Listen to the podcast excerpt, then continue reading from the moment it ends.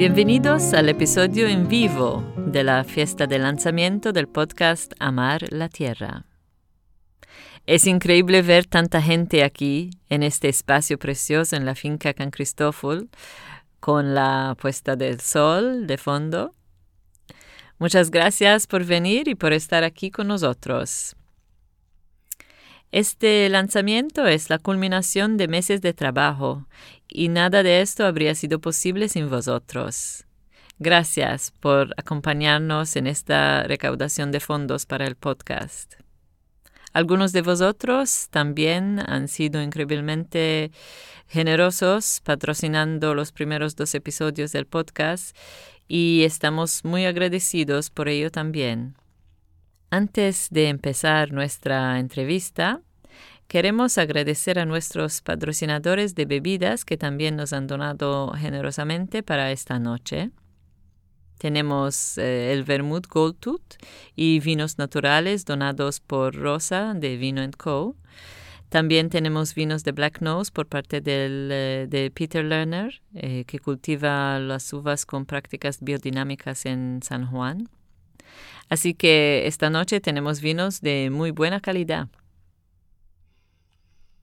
Empezamos la conversación de hoy dando una cálida bienvenida a nuestros tres invitados muy especiales. Aquí tenemos el maravilloso Yuri, Estoy segura de que muchos de vosotros lo conocéis. Él es el agricultor aquí en Cristófol y nadie trabaja más duro que Yuri. Él ha cultivado todos los ingredientes para nuestra cena de hoy. Así que, por favor, denle una cálida bienvenida y un caluroso aplauso. Me siento como una estrella de rock. Todavía hay tiempo, Yuri. Nos acompaña también Roberto Contaldo, nacido y criado en Milán, a quien me gusta llamar el susurrador de caballos.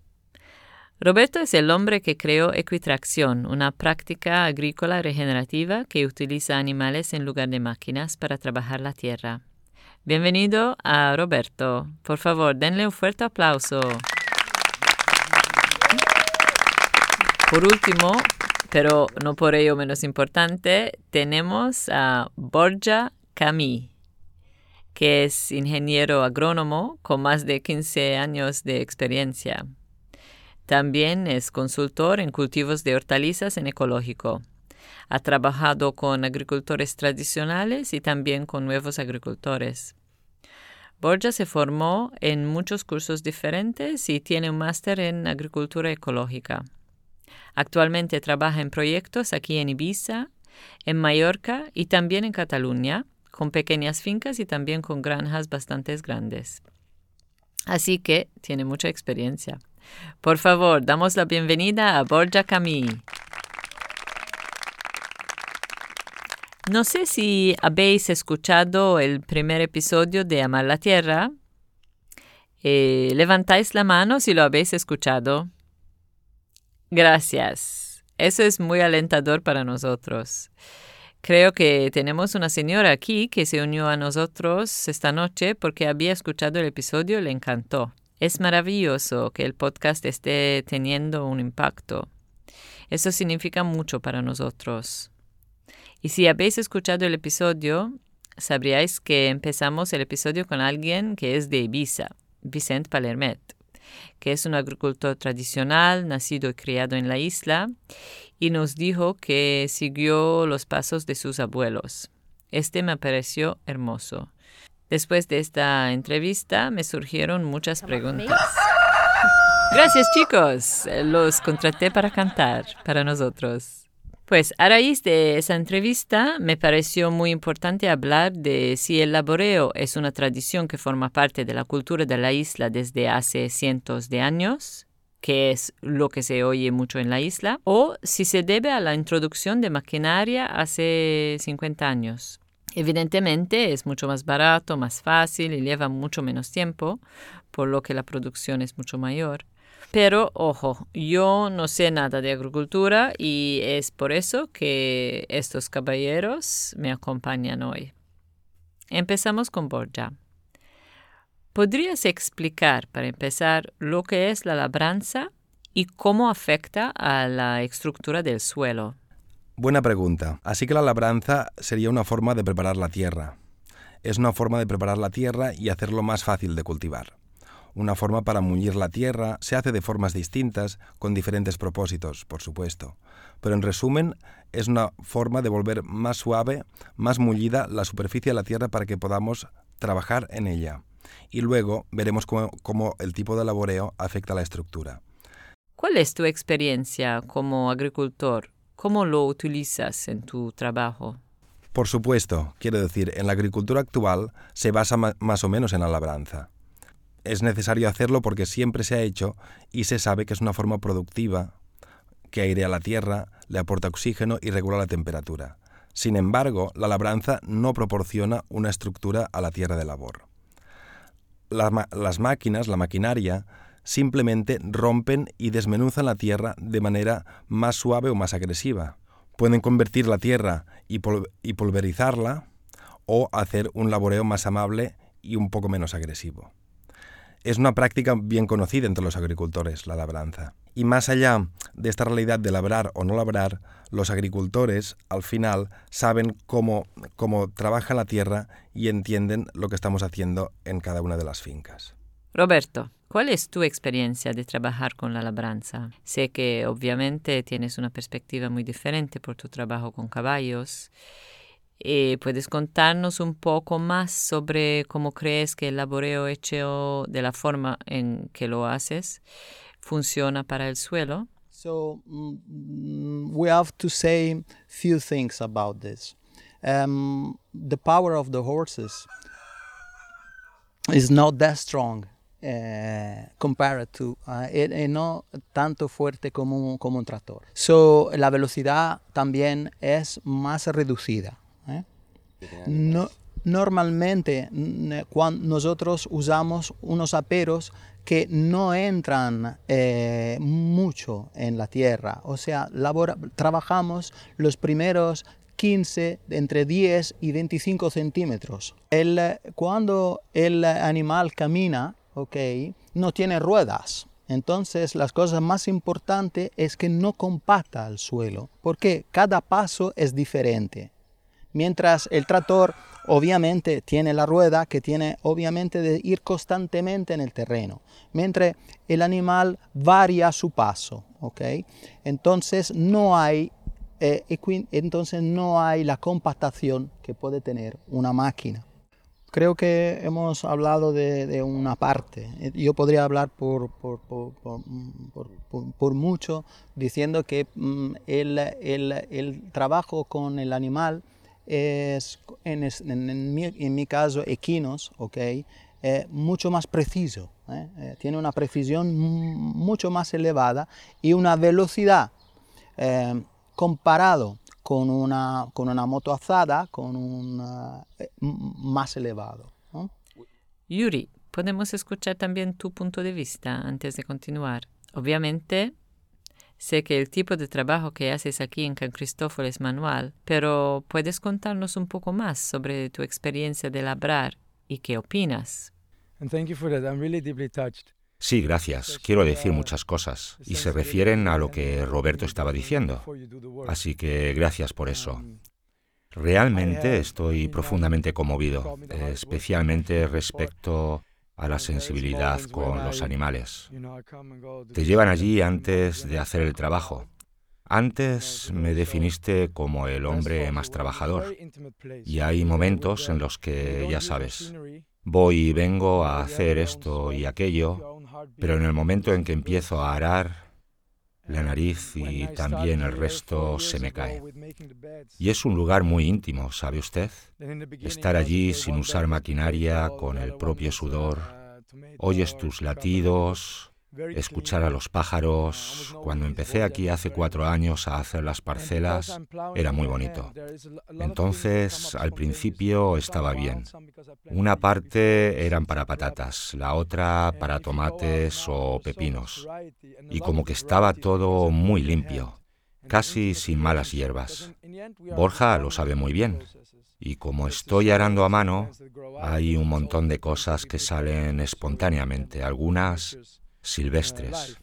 otras porque lo planté el año anterior antes de esparcir las semillas. Y salen ahora. Hay tanta variedad y muchas de las variedades porque lo hago a mano en íntima relación, ya que al final estamos respondiendo a procesos vivos. Es la tierra, son las plantas las que crecen de ella. También son las plantas que volvemos a poner en la tierra las que alimentan la vida dentro de la misma. Ya sabes, todo es un ciclo y solo puedo hacerlo porque lo hago a mano y porque veo alguna plantita y con unos pocos milímetros las reconozco y las dejo ahí. Si voy con máquinas grandes, nunca podría hacer eso porque simplemente pasas. Y lo que dijo Roberto, aunque con un caballo, no soy tan fuerte como un caballo, pero sí, soy fuerte.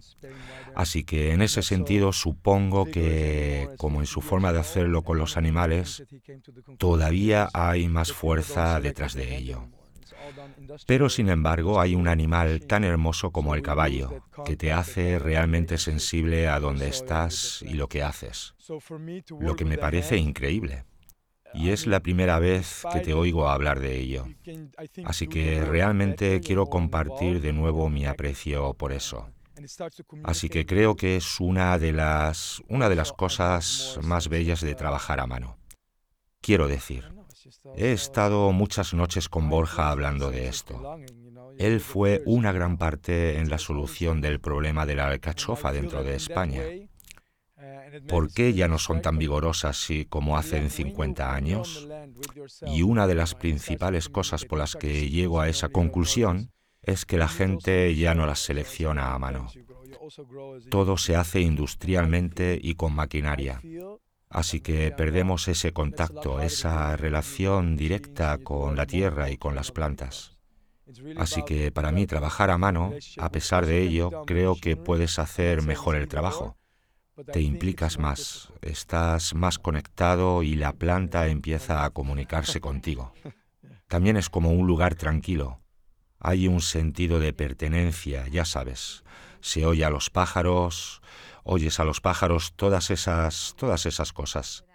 Y siento que de esa manera, que tal vez es un poco abstracto, pero cuando estás en la tierra contigo mismo, ya sabes, y empieza la comunicación y empieza a ver cosas que normalmente no notas. Te encuentras contigo mismo allí. Así que no solo haces crecer a las plantas, también creces como ser humano. Creo que es lo que siento, pero quizás me equivoque. Esto es mucho más difícil de sentir cuando se utilizan muchas máquinas y se hace mucho monocultivo y muchos grandes cultivos. Se trata realmente de desarrollar una relación íntima, que también se puede hacer usando maquinaria. No digo que sea lo uno o lo otro, pero creo que es más difícil. Gracias. Creo que hay muchas perspectivas diferentes y por eso creo que es muy interesante esta idea de la sensibilidad a la tierra que se produce sin maquinaria. Yo ya había entrevistado a Roberto para un otro episodio del podcast y me gustó mucho lo que estaba diciendo lo que estaba diciendo, específicamente sobre cuando un agricultor está conduciendo un tractor y la forma en que tiene el aire acondicionado encendido, tiene el sonido del motor y en esencia está muy desconectado de la tierra. Está en su pequeño mundo. A lo mejor hasta escucha música. Por lo que acabas de describir, Roberto, esa es una idea muy diferente a las formas en que vosotros trabajáis. Creo que es muy interesante reflexionar sobre ello.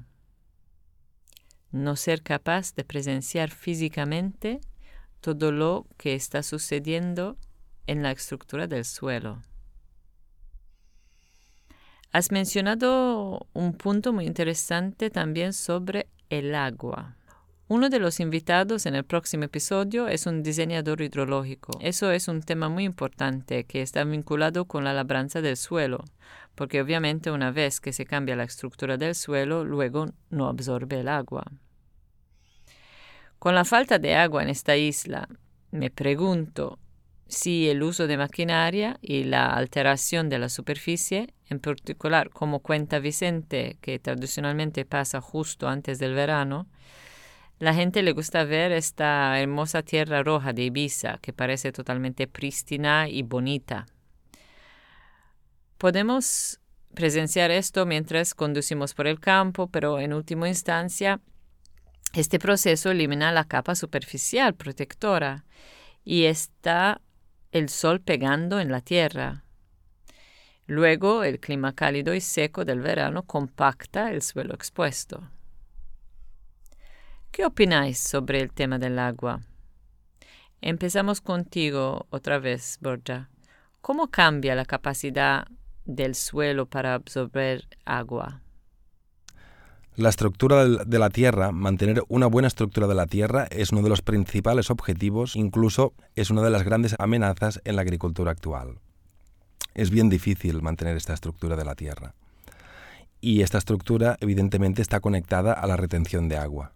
Si la Tierra no está estructurada y llega, por ejemplo, unas fuertes lluvias, la Tierra se pierde y perdemos la capa superficial ah, más fértil. Por ejemplo, esta, esta semana venía de Mallorca, de trabajar en Mallorca. Ah, en una plantación de albaricoques que estaba labrada en, forma tradicional, a los aguados muy abundantes de en torno a los 300 litros metro cuadrado se llevaron la tierra de labor en muy poco tiempo. Quiero decir que esto también está sucediendo. Mantener una buena estructura de la tierra es uno de los principales objetivos en la agricultura y a la vez es uno de los grandes retos. Es muy difícil, la estructura está totalmente conectada también con la retención de agua. Y si la tierra no está estructurada y llegan lluvias torrenciales, por ejemplo, ah, la tierra se pierde y perdemos la capa superficial. Ah, justamente esta semana venía de trabajar en Mallorca, en una, plantación de albaricoques con labranza tradicional. Esta plantación da unos frutos excelentes, muy buenos, unos de los más deliciosos que he probado en mi vida con las fuertes lluvias en torno a los 300 litros metro cuadrado, se ha llevado una buena parte de la capa superficial, unos 20 centímetros de tierra fértil. Y esto está pasando. Cómo nos sentimos y cómo es la retención de agua es muy importante. Y el laboreo fácilmente puede destruir la estructura. Antes insistía que la maquinaria no crea estructura. Me, preguntabas qué era el laboreo, de qué se trataba comento que el, laboreo es una manera de abrir la tierra y hacerla suelta para la cama de siembra. A mullir la tierra con la maquinaria eh, no es crear estructura. No ayuda a la, retención de agua porque destruye la estructura y esta estructura se crea con materia orgánica, con las raíces, con las plantas. Las plantas son siempre la, solución. Cómo usamos las plantas, cómo las mezclamos, cómo manejamos las raíces y cómo usamos la paja, por ejemplo, de forma más rápida para introducir materia orgánica y compost. Entonces la estructura es fundamental para, la, retención de agua, para el flujo de aire y para, las funciones vitales de la Tierra. el incremento de carbono ah, significa incrementar la materia orgánica y por consiguiente se incrementa el depósito de retención de agua de la Tierra. Quiero decir, hay una clara relación entre ellos. Por supuesto, cuando hay sentimientos agresivos, podemos perder agua de forma vertical o horizontal. Y al final son las buenas prácticas, las prácticas más suaves, más amables con la tierra de labor, que lo mantienen vivo, ah, orgánico y con una mayor capacidad de retención de agua. Exacto, Yuri. Se trata de retener y liberar.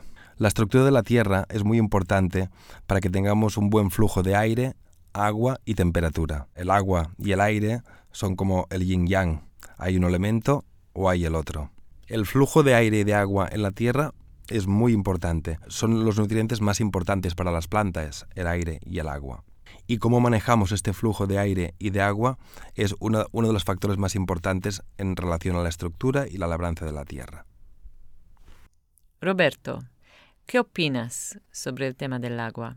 Eso es una, buena, una buena pregunta, porque mm, es cuando se trabaja con animales, cuando se trabaja con la tracción animal moderna, es necesario, por ejemplo, tener agua ¿eh? a que ha llovido, y eh, mm, tenemos de encontrar el, el, punto de tempero. Entonces esto em, es muy importante porque eh, el momento de entrada, el momento de entrada en, en, referencia al agua que ha llovido o, o el agua que se ha, que se ha puesto con una irrigación, a lluvia, por ejemplo, eh, este momento es fundamental. Eh, por esto que nosotros eh, usamos mucho la azada. ¿no? una, la es un, es un, un, apero muy simple, pero te, es el apero que te hace el test para saber cuándo tú tienes de entrar dentro. I, um, normally I do um, several,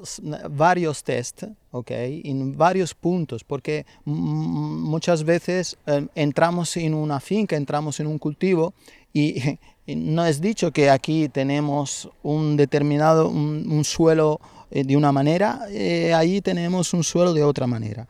Por esto yo hago, por ejemplo, varios tests para saber exactamente cómo entrar en esa, en esa, en esa puerta. Esto es un poco el asunto con el agua. El agua es fundamental para llegar a trabajar con un sistema natural.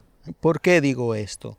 Digo esto porque muchas veces eh, el, el, mundo en el, donde estamos eh, tiene, tiene mucha brisa, tiene mucha, quiere todo veloz, ¿no? todo rápido. Entonces muchas empresas, muchos agricultores están un poco um, cogidos para esa, para esa brisa, para esa necesidad de cultivar sí o sí, porque, porque es necesario para producir. Entonces eh, el trabajo con animales un poco te obliga a, estar muy atento eh, a estos momentos de lluvia.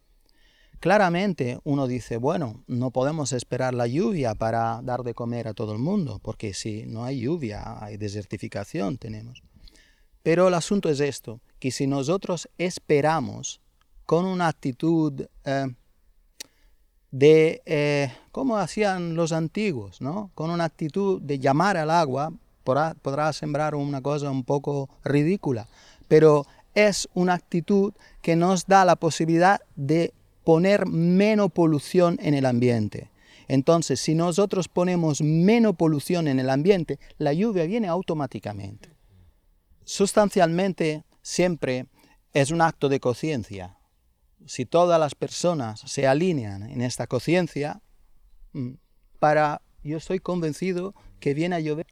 Esto es un poco el, eh, lo que era la pregunta ¿no? de, la, de, la, de la lluvia y del trabajo. Yuri, ¿cuál es tu experiencia? ¿Cómo notas la absorción después de remover la tierra a mano? ¿Cómo afecta a la absorción? I mean, I really have Realmente no tengo ningún problema con la lluvia. Riego también. A veces me da un poco de envidia porque cuando llueve los agricultores suelen tener un día libre. Debido a la forma en que hago las parcelas, no tengo día libre. No lo voy a describir aquí en el podcast, pero si lo ves es muy fácil de entender. Um, Hay muy buena filtración de agua e incluso cuando llueve el agua permanece allí en el camino. Um, y se mueve lentamente hacia las parcelas de al lado. La lluvia es esencial en el trabajo que hago, pero si se trata de la labranza, no pienso demasiado en el agua. Cuando llueve demasiado, tengo que dejarlo, como decía también Roberto, um, porque no es bueno para la tierra y no es bueno para mi espalda. Es un gran problema en todas partes, pero en general, por lo demás, eh, me rindo ante la lluvia y acepto como viene. Uh, Por supuesto, tenemos agua de pozo, así que uso también el riego. Uh, que es la parte más importante en los cultivos que estoy uh, creando. Aunque es diferente Um, cuando es para árboles y otras plantas o para cultivos extensivos. Pero en general mi trabajo es principalmente con la materia orgánica. Es nutrir el suelo de una manera muy específica que puedo controlar profundamente. Estoy aprendiendo mucho de eso, así como a medida que avanzo y estoy poniendo grandes cantidades de material orgánico en el suelo. Ya sabes, el color comienza a cambiar, los olores empiezan a cambiar. Ya sabes, después de una lluvia intensa, pones la mano en la tierra y no está saturada. Simplemente se mantiene en perfectas condiciones. La lluvia apenas arrastra materia orgánica porque tengo los caminos muy limpios. Así que después de la lluvia siempre puedo ver dónde los caminos permanecen más o menos igual. Así que todo se mantiene muy bien junto con los agregados del suelo y todas las formas de vida y las raíces que están creciendo al lado de las plantas. Así que no tengo mucho que decir sobre la lluvia, excepto que, por favor, llueva más a menudo en un lugar como este, en el Mediterráneo. Nunca pienso en ella, simplemente empiezo a nutrir el suelo y luego el resto se cuida solo. Lo que estás describiendo no es lo que vemos. Cuando estamos en el campo o vamos de excursión por el interior, se ven un montón de campos arados y que se dejan así. ¿Por qué los dejan así y cuál es la composición del suelo? Acabas de hablar de su color. Obviamente el suelo aquí es rojo. Según tu experiencia, ¿qué tiene de diferente el suelo de Ibiza? Que lo hace quizás más fértil y tolera mejor la labranza.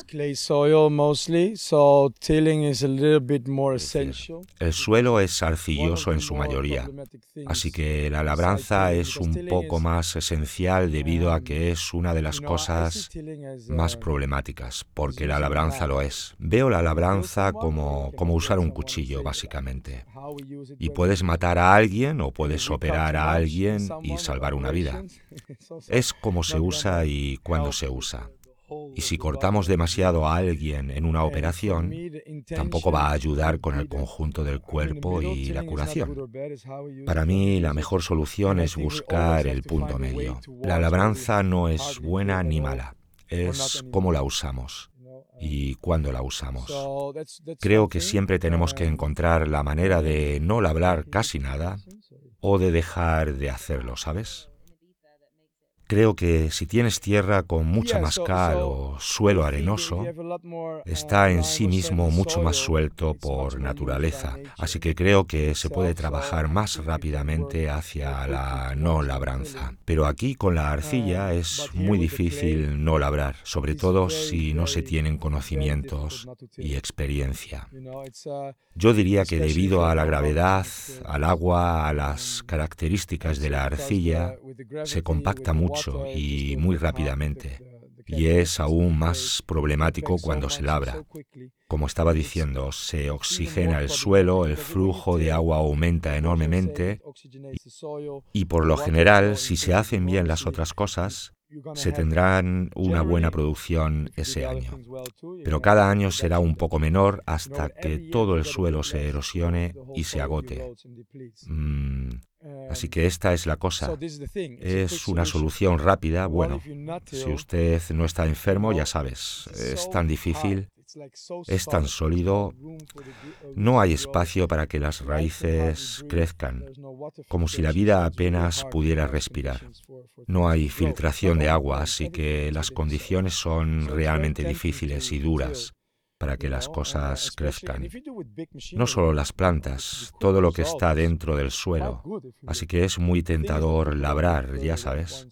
Y sobre todo si lo haces con maquinaria grande. Ya sabes, el resultado es rápido y bastante bueno. ¿Qué tiene de especial el suelo en Ibiza que hace que se comporta de manera diferente a la de otros lugares? Si te fijas es que la gente no mira más allá de una temporada o, dos temporadas, ya sabes, y pierden un poco la visión de conjunto. Por lo que yo sé y lo que he estado hablando, piensan, oh, si las cosas no crecen es que no crecen bien. Tal vez la tierra está vacía y agotada. Así que hay que pasar a la parcela siguiente. Es la manera opuesta de pensar, en cierto modo.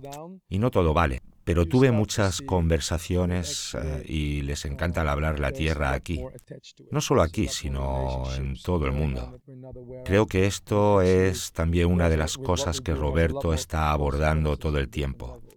es saber por qué tenemos tanta presión para obtener resultados rápidos para producir al instante.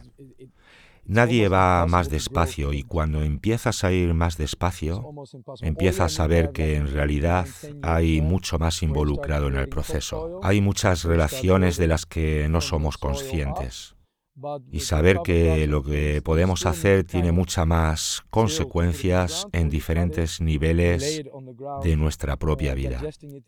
Por tanto, yo diría que la dificultad en la isla es que es casi imposible cultivar sin labrar. Es casi imposible. O necesitas tener un plan de 8, 9, 10 años en el que empiezas a crear tierra vegetal. Así empezar a construir desde el suelo hacia arriba. Con los cultivos cubiertos y esas cosas, aún se tiene que labrar para ponerlo todo en el suelo y hacer que el suelo lo digiera. Pero entonces se necesita mucho tiempo para crear una buena capa de tierra vegetal. Así que tienes ese tiempo, es maravilloso, pero la mayoría de la gente no lo tiene. Creo que la labranza es una maravillosa herramienta de restablecimiento. Es como si fuera realmente bueno para reiniciar el proceso. Pero entonces, eh, como todos estábamos diciendo, tenemos que trabajar hacia un lugar donde casi no tenemos que labrar o no mucho más en absoluto. Supongo que a caballo y a mano se trabaja tanto en la superficie que no destruimos el suelo de una manera tan profunda. Así que yo diría que se puede seguir haciendo, pero incluso para mí, al trabajar la tierra a mano, que es solo 20 o 30 centímetros de profundidad, en muchos casos ni siquiera tengo que hacerlo porque el suelo es tan suave y aireado que es, es como si metieras la mano y te hundieras en ella. Simplemente arranco las plantas y planto en medio, como en el bosque. Las hojas caen, las pongo en medio y todo sucede por sí mismo. Así que empiezo a decirme que es la mejor pensión que tengo, porque es, es mucho más fácil el trabajo al final si lo hacemos bien. Así que hacer las, parcelas era y fue un trabajo muy duro. Lo hago todo a mano. Y luego también muevo esas plantas temporada tras temporada. Y es el cuarto año ya. Pero cada vez cuesta menos. Cada vez es más fácil e incluso con las parcelas elevadas tengo que doblarme menos para trabajar. Así que es el tipo de sacrificio que tienes que hacer al principio. Y de nuevo, yo siempre me digo que yo cultivo la tierra. La tierra me cultiva de muchas maneras, también físicamente. Y algunas personas eh, pagan por el gimnasio. Yo pago por masajes, así que no estoy tan mal. Vicente Palermet habló de este tema en el primer episodio sobre la forma en que las tierras se cultivaban tradicionalmente hace décadas y la rotación de cultivos durante cuatro años. Así que se comenzaba con trigo, luego cebada y luego la tierra se destinaba a pasto con animales y luego el cuarto año se preparaba la tierra para el trigo de nuevo. De hecho, en el tercer año es cuando se araba gran parte de la tierra obviamente para prepararla para que volviera a crecer el trigo. Está claro que hay momentos y lugares, lugares para arar y labrar, pero creo que es algo interesante de observar.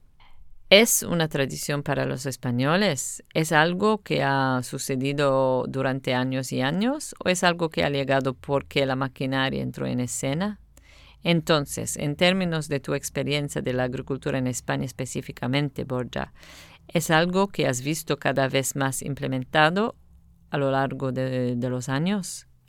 Volviendo también al tema de la labranza y cómo labramos la tierra en España y en Ibiza, estabais comentando la rotación de cultivos. por ejemplo, si están labrando todo el paisaje de, los campos que vemos aquí circundantes. Es un tema muy común, ¿verdad? Un agricultor labrando. Por ejemplo, Este año observé cuando aparecieron ahora en primavera una mayoría de tractores que estaban arando superficialmente. Fue justo antes de las lluvias, si os fijasteis. Una razón principal y muy básica en esto. Si no labran hasta finales de verano, se, quedará la tierra muy dura, probablemente como una roca. Y cuando quieran sembrar los cultivos de cereales, ni siquiera podrán entrar a, a labrar porque necesitan de demasiada potencia para para llegar a abrir toda esta tierra que se ha secado tanto. Si la tierra se compacta demasiado en verano con el calor, es muy difícil sembrar los granos a tiempo. Por ejemplo, si deseas hacer una, siembra temprana en octubre o incluso en diciembre, entonces ya necesitamos pensar de, manera global en esta perspectiva durante todo el año, cómo trabajamos esta tierra. esta sería una de las razones por la que algunos agricultores mantienen la tierra un poco suelta mecánicamente, pero no orgánicamente, sin, añadir compost, sino solo haciendo lo justo. También, es para, también lo hacen para mantener la, tierra limpia de lo que llaman malezas, de las arbenses, y, o incluso para que no se lleguen a abandonar las parcelas y, lleguen y pasen arbustivas y luego a fase arbórea. Entiendo. Entonces no se trata de la belleza o de gastar dinero. Solo quería dejar claro este punto. Si pueden incorporar al sistema menos labranza, o una reducción o, simplemente no labranza. Se habla muchísimo de ello, pero no estoy seguro si no labrar en sí mismo es un objetivo. Porque ¿Por qué necesitamos labrar la tierra? Hay muchos propósitos. Uno de ellos es conectar y cultivar con las plantas que, que, nos alimentan. La labranza es una herramienta y el enfoque que tenemos hacia la tierra también es otra herramienta. La no labranza en sí mismo pienso que no es un objetivo, sino que es una herramienta, un desafío, además, o es un gran desafío. Para resumirlo de esta manera, al final muy pocos agricultores hoy en día están preparados con la maquinaria que tienen, ya sea pequeña, gran o mediana escala, para cambiar toda la, forma de trabajar que tienen y transitar rápidamente hacia sistemas de no labranza. Básicamente, el problema es, que no pueden cambiar las cosas de un día para otro y necesitan una fuerte inversión para poder ah, cambiar las cosas. La empresa agraria ya sabemos que tiene una economía bastante difícil. Ahí no nos rendimos evidentemente y seguimos con los proyectos, con los financiamientos, con la experimentación. Necesitamos avanzar. Esto no es una excusa, pero al final tenemos que mostrar la realidad y entender qué está pasando con la agricultura hoy en día. Se usa la maquinaria solo porque es conveniente y adecuada para el tipo de rotación de cultivos. ¿Y cuándo es la labranza más adecuada para la tierra? Sí, sí, entiendo lo que quieres decir. Para la mayoría de los agricultores, la labranza es la única forma que conocen de ser productivos. Si dejan de hacerlo, el sistema básicamente se detiene de manera más o menos abrupta. Si dejas de labrar, significa que no tienen las maquinarias para hacer siembra directa, cosechas o controlar las arbenses que están diseñados en torno a la labranza y cambiar todo el sistema requiere de recursos significativos y un cambio de mentalidad y del enfoque. Creo que hay diversas subvenciones disponibles para la compra de maquinaria. Y hay también subvenciones que se ofrecen para usar gasoleo y diferentes tipos de combustible. Así que es un punto interesante porque este plan a largo plazo no está en el interés del bien común. Entiendo el razonamiento comercial detrás de todo esto. Y obviamente un agricultor tiene que ganarse la vida, pero siento que ¿por qué crees que esta narrativa está siendo impulsada específicamente en España? Quería añadir que invertir en maquinaria cuesta un montón de dinero. Aquí en esta finca la propuesta ha sido diferente. Ha sido invertir en tierra y en salario de personas. Imaginemos la misma cantidad de dinero invertida en un tractor, pues invertida en un laboreo manual para mejorar la tierra. Eso sí, con un proceso un poco más lento, un año, medio año, y haciendo las labores de forma manual. El resultado es bien distinto. Roberto, ¿querías añadir algo? estamos hablando de una cosa eh, antes, una cosa muy importante, que es el, el cuchillo, la cuchilla, que una de las cosas más importantes de nuestro trabajo, el de, el de Yuri también, que se llama subsolador, el subsolador. Ahora, eh, si esto es un trabajo manual eh, o con animales, digamos, eh, el asunto es que no creamos suela de laboreo. Entonces, las máquinas tradicionales a alta velocidad, como por ejemplo la Rotovator o cosas de este tipo, crean debajo del suelo una suela Okay, donde ahí se para toda la situación, o sea, ya no hay respiración. Okay. Si nosotros hoy por hoy vamos a, preguntar a un abuelo de, Ibiza eh, cómo quiere su campo, cómo, quiere su, finca. Él le gusta a ir con el tractor y activar el rotovator. O sea, le gusta. Entonces, también hay un asunto que no podemos decirle que no. Eh, no puedo negarlo, siempre he querido ir en un tractor. Eh, eh, que el abuelo, está en casa, obviamente no tiene tanta ocupación como antes y es una cuestión también de pensar, porque la persona quiere montar en el tractor y ver, labrar, ver su campo mm, limpio, ellos dicen. Limpio, lo quiero limpio. Cuando ven una hierba, que es súper importante por nuestros cultivos y hay, que, dejar, eh, hay que dejarla, ¿eh? pues es un factor súper importante. ¿no? Eh, no la, la, queremos quitar. Una de las actividades que se hacen cuando se entra en una finca nueva con nuestros métodos, con, con los caballos o con los mulos, porque trabajamos mucho con mulos también. Y yo estoy abriendo un estudio a nivel general, no puedo decir a nivel mundial, porque sí, bueno, estamos contactando con Estados Unidos, con México, con otras personas eh, que nos pueden dar un feedback. Eh, eh, ¿Qué sucede? Entonces, cuando nosotros, exactamente, cuando nosotros entramos en las fincas que nos, nos, nos, dice de trabajar por ellos, las primeras cosas que hacemos es borrar la huella de donde pasa el tractor, cortarla con, el, con, con, el, con la cuchilla. Lo que estaba hablando de los mulos y de los caballos es también una cosa interesante porque eh, hemos abierto este estudio. Porque em, el caballo eh, necesita eh, mucho más agua y necesita un tiempo de recuperación más alto que un mulo. también el mulo tiene un estómago como mucho más rústico, ¿ok? Mucho más rústico y puede comer eh, una manera más económica. Pero el asunto del mulo es que es mucho más difícil de convencer a ir a trabajar. Entonces, el asunto es que nosotros ahora estamos estudiando en un híbrido, eh, porque el mulo es un híbrido, y estamos estudiando en un híbrido, en un estudio mundial, ¿sí?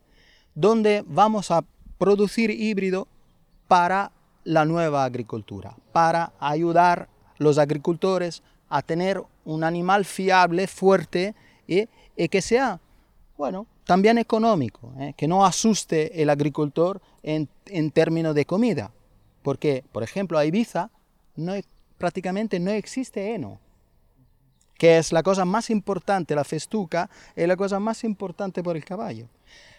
Otra cosa que estamos estudiando, por ejemplo, por la gente que tiene animales, es eh, una, parte, eh, una parte hidropónica donde nosotros creamos el heno okay, en, eh, en, en, hidroponía. o sea, se puede hacer un germinado okay, de cebada que, que crece en una semana y lo tenemos listo para poderlo dar de comer a nuestros compañeros trabajadores sin tener la necesidad de volar con naves, con cosas, con aéreos, con esto que, estamos destruyendo el mundo con esto.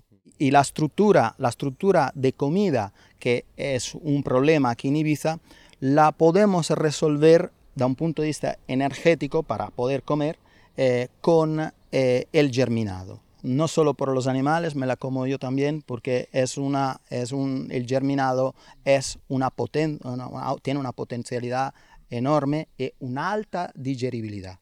Una de las cosas importantes de tener en consideración es que em, los, los, equinos son monogástricos. ¿okay? Entonces, ¿qué sucede? Tienen de comer constantemente prácticamente para que no le venga un úlcera al estómago. ¿okay? Entonces necesitan comida de alta digeribilidad. Mientras el mulo, esto no lo necesita. Necesita, no, no tiene tanto, tanto riesgo de cólica ¿eh? como, como un caballo. Pero necesita unos entrenadores más atentos, más eficaces. But needs a better trainers, more attentive and more efficient. Esta es otra eh, específica, yo creo, económica, ¿eh? porque obviamente aquí tenemos de hablar de realidades, no podemos hablar solo de cosas un poco eh, así, ¿no? Entonces tenemos de aterrizar en una realidad. La realidad, como hemos hablado, es llegar a final del mes, la economía, ¿no? Entonces, em, yo creo que con, con la recuperación de una, de una raza mular eh, adapta eh, y bien estudiada, nosotros podemos dar al agricultor una herramienta. Un día, hace mucho tiempo, esto lo, quiero contar, eh, em, yo siempre me he ocupado de caballos, siempre desde niño. Y un día, em, con un mecánico, mi amigo, mecánico de motores, observamos que dentro del capot de un motor había una sigla HP. ¿ok? Y yo y mi amigo nos miramos en broma un poco dentro del motor, pero no hemos visto ningún caballo. Entonces, lo que necesita el agricultor es seguramente horsepower. Esa potencia puede ser por las manos o por los animales. Esta, eh, esta es una cosa de, de redescubrir desde un perfil energético. Para, para esta motivación yo con, con, con mi, mi, mujer y algunos amigos cercanos hemos constituido una fundación de interés general que estudia la energía animal como energía renovable. Porque fundamentalmente nosotros si levantamos la mirada, en este momento tenemos un sol que está ahí, pero Mm, ¿Cómo nos olvidamos de muchas cosas? Nos olvidamos del sol, o sea, de la luz del sol. Porque la luz del sol es la energía que em, puedes mover cualquier cosa. Quien que trabaja en la energía solar, eh, que construye grandes casas, o que lo sabe muy bien. Entonces, el animal no es otra cosa, como el humano, no es otra cosa que un panel solar que está trabajando con la energía solar. ¿Por qué está trabajando con la energía solar? Porque come la hierba.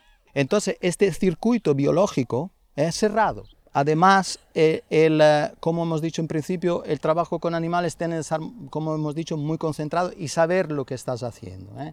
Yo esto lo, siempre lo digo, pero no por insistir mucho. Lo digo porque nosotros, para poder usar los animales, tenemos de considerar el bienestar animal porque si no seremos siempre criticados por violencia. He abierto otro estudio que es el estudio de lo que tú le metes en boca al caballo, el famoso freno. ¿Por qué? Porque una persona que mira desde fuera, algunas veces las personas un poco violentas, tiran mucho o se mueven extra, nosotros nos movemos en una manera impulsiva y muchas veces compulsiva. Entonces el animal nos indica cómo nosotros podemos regular nuestra compulsividad. Entonces, si, si vosotros analizamos todo lo que estamos diciendo, vamos a tocar muchos puntos que sirven para, la sociedad. Antes de mm, comenzar las preguntas y respuestas, eh, solo quiero terminar hablando un poco más de, de, tu trabajo, Yuri, que es bastante increíble. En realidad no he tocado el suelo aquí todavía, pero debo decir que tengo que hacerlo después de esta conversación. Me gustaría escuchar un poco más antes de terminar y comer los productos que provienen de este increíble suelo. ¿Qué tan difícil es cultivar buena tierra a mano? Para mí no es tan difícil. Empecé hace cuatro uh, años a hacer las parcelas, pero ya antes lo hacía desde hacía algunos años y empecé poco a poco. Cuando llegué a la isla, cuando empecé a hacer este trabajo, Mi cuerpo ha ido cambiando con el tiempo. Pesaba 70 kilos y ahora peso 90 kilos. Lo que quiero decir con esto es que yo también crecí. Cuidé mi cuerpo, que es algo importante. Quiero decir, disfruto de la vida. Y ya sabes, ah, tomo un masaje cada semana, así que ya sabes, algunas personas van al mecánico, yo no. Y eso es, es una parte muy importante, creo. ¿Con qué frecuencia trabajas la tierra? Quiero decir, sí, estoy trabajando 100, 120 horas a la semana y principalmente cosechando. Cosechar es casi el 80 o el 85% de todo. Para tiendas y restaurantes, porque esa es ahora la situación en la que estamos. Pero creo que son dos acres los que tenemos, digamos tres cuartos de hectárea. Los campos de flores que vamos a hacer serán un poco más de una hectárea. Podría hacer todo en 40 horas a la semana. Ahora que todo está establecido, hacer las parcelas es otra historia que toma un poco más de tiempo y nutrir el suelo. Pero como he dicho, cada vez cuesta menos. También mantiene mi corazón latiendo y me mantiene joven. Así que hay algunas partes que son más difíciles porque cuando tengo los cultivos de tomate o la semana pasada que puse el brócoli germinado es que eran más grandes que yo. Los puse de nuevo directamente en el suelo y eso no es para todo el mundo. No se puede hacer con una máquina, no se puede hacer con el caballo, solo se puede hacer manualmente. Quiero decir, Borja y yo tenemos muchas conversaciones sobre cómo se traduciría usando maquinaria, porque él también tiene influencia de la gente que trabaja con máquinas y prueba cosas es muy interesante. Pero como lo hago yo es muy difícil por partes y eso no es fácil de hacer. Pero creo que en general casi todo el mundo podría hacerlo. Sobre todo empezar con el jardincito, porque eso es lo bonito. No se pueden hacer 20, 30 o 40 hectáreas ah, de mi forma a mano. Creo que hasta Roberto podría trabajar una parte más grande de tierra porque tiene un caballo fuerte que le ayuda. Así que él tiene esa ventaja. Pero en mi caso, también estuve el año pasado en Lesbos para poner en marcha un proyecto agrícola con los refugiados.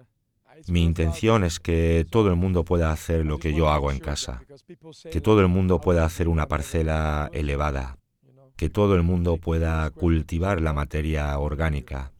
Y esto es lo que realmente me gusta de ello y luego lo hago a una escala más grande. Pero si lo haces de cada, cada cuatro metros, es muy fácil de hacer. Y luego duermes muy bien por la noche. Eso es valiosísimo. Eso no se puede pagar con dinero, ¿sabes? Así que aunque los granjeros tengan muchas presiones económicas y cosas en la vida, hay algo que obtienes a cambio muchas cosas. No solo el buen dormir, sino que merece mucho la pena hacerlo. Así que quiero asegurarme de esto porque la gente dice, ¿cómo puedes hacerlo? Nunca seré capaz de hacerlo. Y no es verdad. Ya sabes, toma unos pocos metros cuadrados en casa y hazlo. Ya sabes, haz las parcelas elevadas, que es una parte muy importante, y empieza a nutrir con material orgánico. Si no eres tan fuerte como yo, lo haces poco a poco en la superficie. En la parte superior, ya sabes.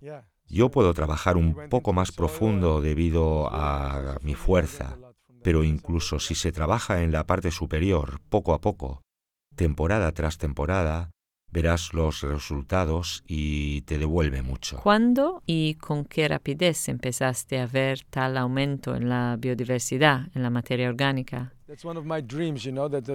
La primera temporada tengo fotos muy bonitas de ella.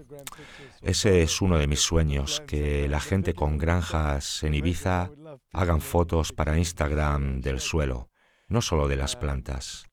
Y de la, recolección de los tomates. Me encantaría que la gente hiciera fotos de la tierra y las compartiera. Ya el primer año se ven cómo los, ah, los agregados del suelo se van formando. Se ve la vida que viene, se ve la estructura del suelo cambiar de color. Creo que hace dos meses o un mes eh, conocimos el nombre de algunos de los insectos. Ah, lo olvidé, fue Abbey Rose, ah, sí, sí. Así que con su mentor nos, nos fijamos en el suelo y fue muy agradable también para mí. He aprendido mucho de eso porque yo trabajo mucho con él. Y cuando ampliamos las imágenes había un montón de vida que encontrar, ah, e incluso ni siquiera dentro del suelo. Y también por encima de todo la cantidad de variedades y de diversidad por ejemplo en las arañas que veo ahora, o mariquitas y diferentes tipos de aves que vienen aquí, y los gatos monteses. Así que quiero decir, es como, es increíble cómo tengo el medio ambiente y cómo empieza a cambiar si te pones a trabajar la tierra ya que al poner la materia orgánica eh, comienzas a atraer a todo tipo de bacterias, protozoos, hongos, parásitos, ya sabes, eh, todo el asunto. Y consigues más gusanos y más pájaros vienen. Tienes todos los pequeños insectos, eh, todo comienza a crecer. Y es increíble, es un proceso increíble. Me sorprende que cada año ha cambiado mucho. Nunca pude imaginar que sería así, nunca tuve un plan predestinado. En realidad había mucho ego involucrado y probar que la gente se equivocaba, ya sabes. Decían que es muy, muy difícil, que no sería exitoso, pero eh, al final he sido, he sido exitoso este año. Eso fue lo primero que me dijiste cuando nos conocimos. Tengo el mejor suelo de la isla. Quería decir también, y esa es una parte bonita otra vez, si entras en este proceso de trabajar con la tierra e intimar con las relaciones de la tierra, yo, mi exnovia, con Borja quería probar un, un par de puntos. Ya sabes, dicen, no, no es posible. Vale, hagámoslo y empiezo a poner cantidades radicales de materia orgánica en plan como de farol, sin saber lo que va a salir de ella. Y algo se abrió en mí. Y aunque con alguna intención egocéntrica, como, como quiero ser más feliz, más concentrado, más sabio, ah, en el viaje espiritual, quiero ser más efectivo en mi trabajo y de alguna manera si tienes buenos maestros a lo largo del camino, buenas amistades, buena comunidad, mm, entonces empiezas a compartir con ellos sobre todo esto y empiezas a romper la superficialidad y de repente las cosas empiezan a suceder y empiezas a ser parte de algo mucho más grande. Y en realidad podría decir, oh, yo hice todo esto, pero en realidad no sabía lo que hacer. Es que solo hay que emprender el viaje con cierta intención y las cosas empiezan a abrirse delante de ti y empiezan a comunicarse contigo y a hablarte. Y aprendes mucho sobre la vida en general, pero también sobre tu propia vida tus defectos, tus bloqueos, tus miedos, tus deseos. Es la tranquilidad. Quiero decir, es, no sé, funciona en tantas capas y es realmente de tierra a tierra. Como Dean, él no está aquí ahora, pero asiente que realmente funciona de esa manera. Y él sabe que tiene hermosos ah, caballos allí. Sabes, Borja está viajando mucho a diferentes lugares y se encuentra con ellos cada mes cuando regresa. Y comparte su vida así. Sí. Así que no necesitas ser fuerte para hacerlo a mi manera, solo... La prueba está en la masa y la vamos a probar en la cena de hoy. Ha sido un honor sentarme aquí esta noche bajo una luna nueva en esta hermosa tierra. Muchas gracias a todos por venir a nuestro primer episodio en vivo de Amar la Tierra. Ahora ha llegado el momento de cenar. Gracias.